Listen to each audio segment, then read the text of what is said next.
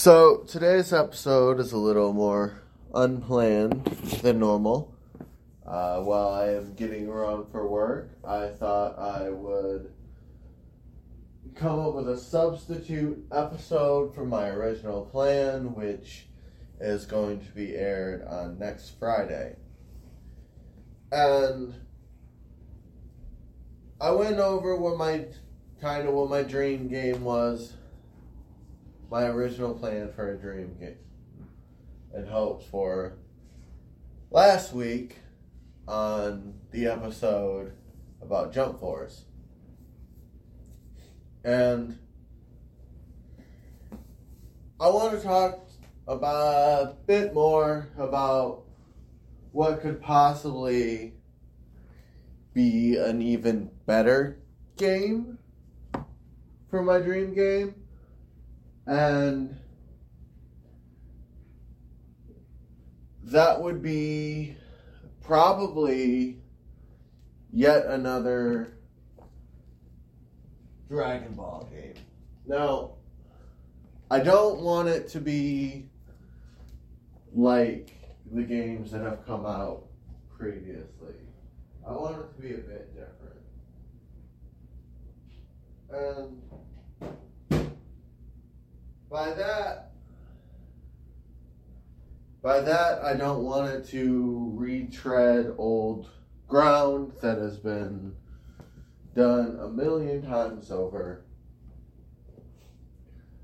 And I want it to allow for more creativity. So, my idea, and it was an idea I had when I was a bit younger. So I'm sure some of the game mechanics have appeared before, but what I'm thinking is what I'm thinking is is that Bethesda makes Dragon Ball. Bethesda or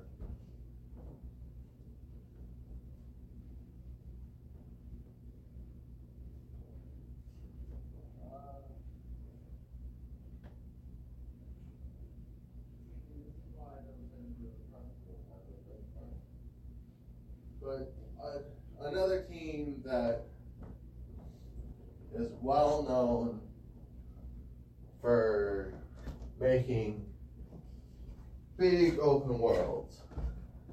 I don't want it to be. I don't want it to be just another combat fighting game.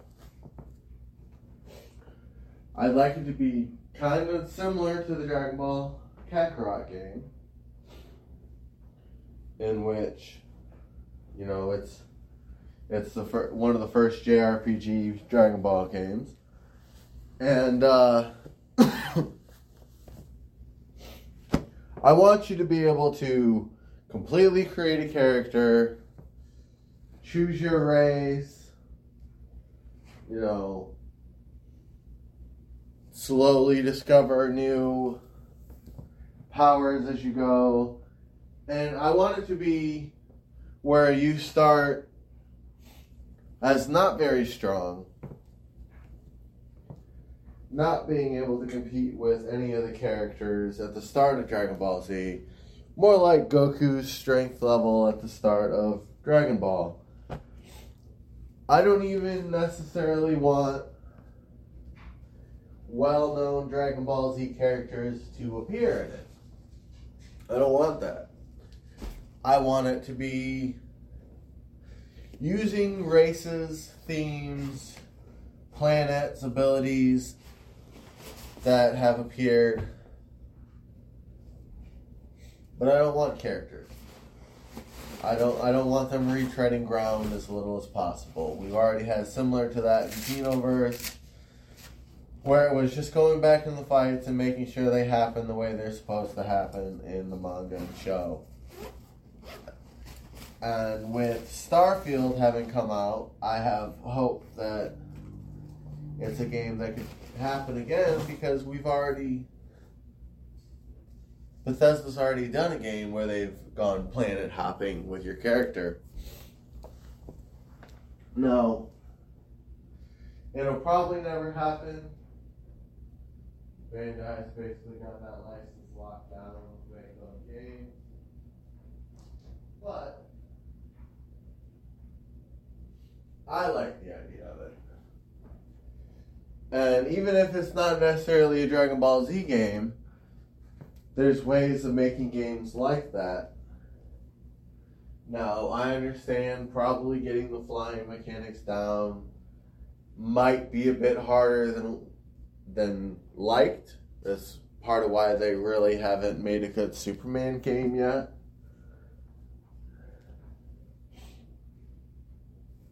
But that's why Bethesda would just work alongside Bandai Bandai because they've been doing flying mechanics for a, a long time for the Dragon Ball games.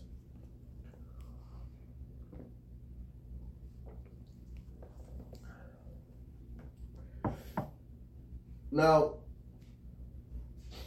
they could always do it not multi-planet hmm. Have just a super large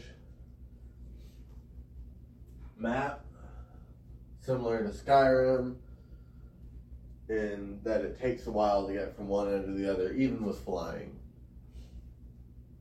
Because obviously, you you know, you're gonna have to have flying in the game.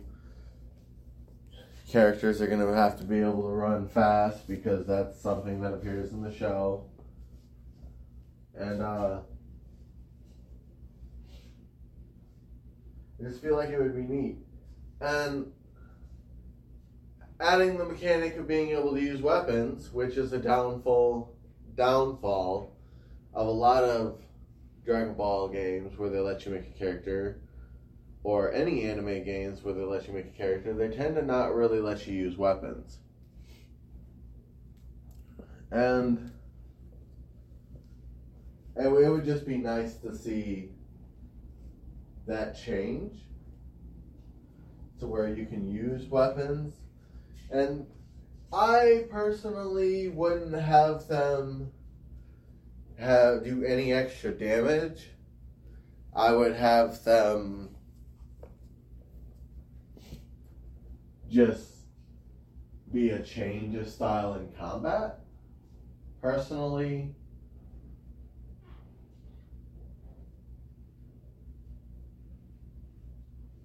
Now, the area where I feel like Bethesda would end up falling down would probably be the transformations.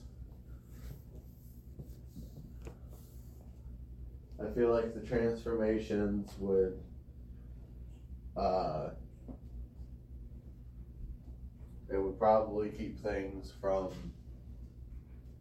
running smoothly because you know Bethesda's games tend to be buggy.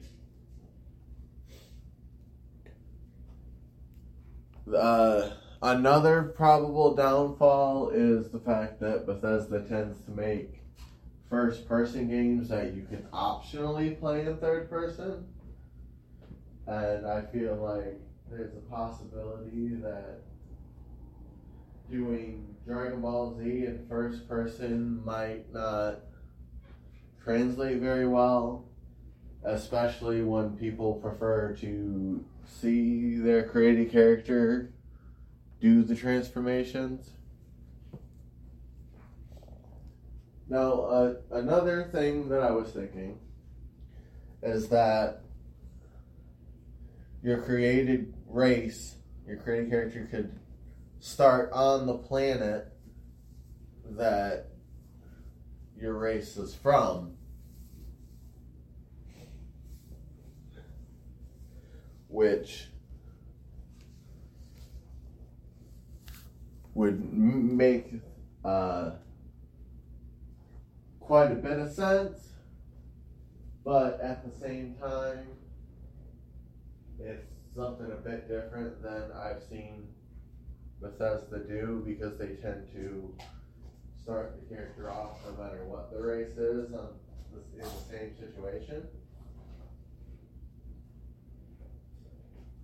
That being said, I think it would be a smart move.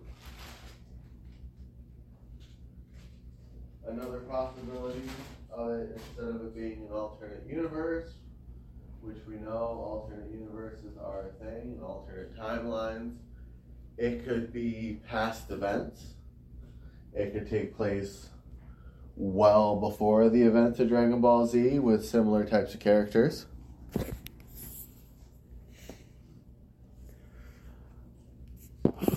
But that would that would take quite a bit of planning. And I know by the time if anyone decides to do a game like this, by the time it comes out, I'm probably going to be whew, quite a bit older than I am now. Especially with how long it takes games to be made these days. But that idea, that formula could work for any any anime inspired game in my opinion. It plug and play. But I I would like to see a Dragon Ball game like that.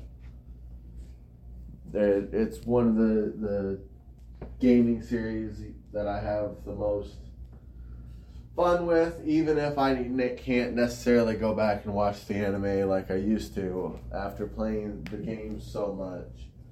I can't appreciate the show the way I used to.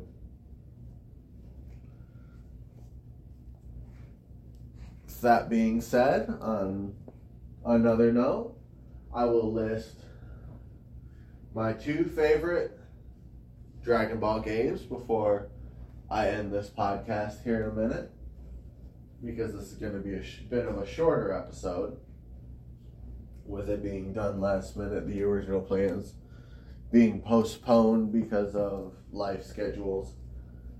But, excuse me, at the top, the, the my favorite is Dragon Ball Raging Blast 2. Now, the first game didn't really enjoy the graphics on it. It kind of felt blah compared to the Budokai Tenkaichi games.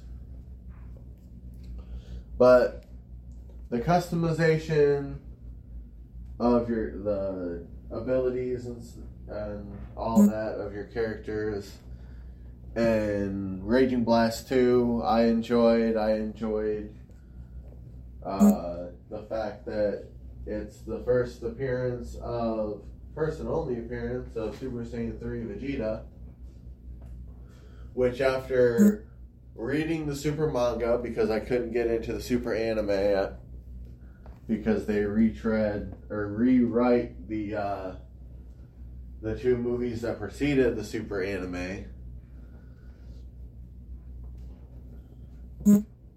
Vegeta pretty much says that he's able to go Super Saiyan 3 he just chooses not to because it's too much of a strain on the body.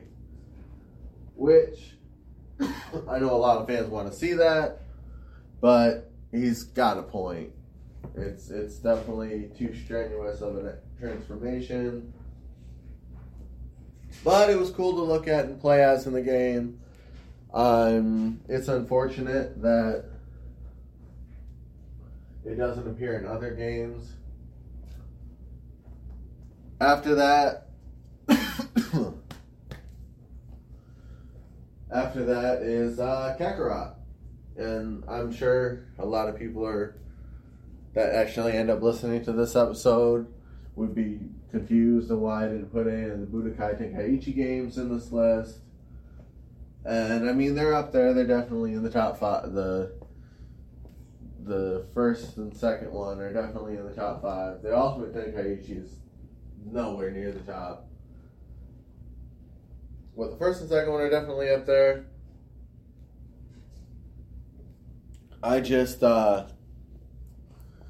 prefer those two games. I'm more of an RPG guy, so that's why Kakarot's up there. I like being able to fly around and you know power up and slowly grind to the power levels I needed to do the boss fights. The only reason Kakarot isn't higher up because is because of nostalgia value. Because Kakarot is the only Dragon Ball Z games where fighting the enemies that the characters struggled against in the show actually felt like a struggle to do. Up until I got Super Saiyan, every single boss fight in that game, I I had to do multiple times. Raditz Raditz made me stop playing the game for a while because of how hard he was, how much of a difficulty spike he is compared to just the enemies floating around. I fought Raditz good 40 times before I finally beat him. And I know that's partially because I'm not that good of a gamer. I'm about average. But I enjoyed it. and I'm thinking this week that I'm going to buy the, the season pass 2 of Kakarot and go play it again. Play those uh, three DLC stories that they just added. It's going to cost me around 40 bucks to do that. But if I do do it, I will uh, let you guys know. If not, I plan on playing Jedi Survivor all Sunday, possibly Saturday if I don't get the overtime I signed up for. And with that, I'm going to be ending this episode of the podcast.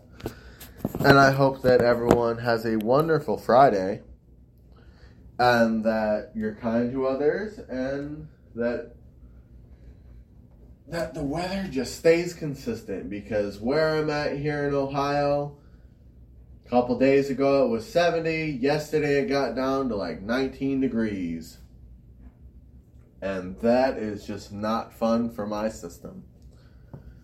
But I'm enjoying doing this podcast for you guys. I like having the creative outlet. Even if it is basically me just rambling to myself a lot. I can't wait to talk to you guys again next time. Have a wonderful weekend.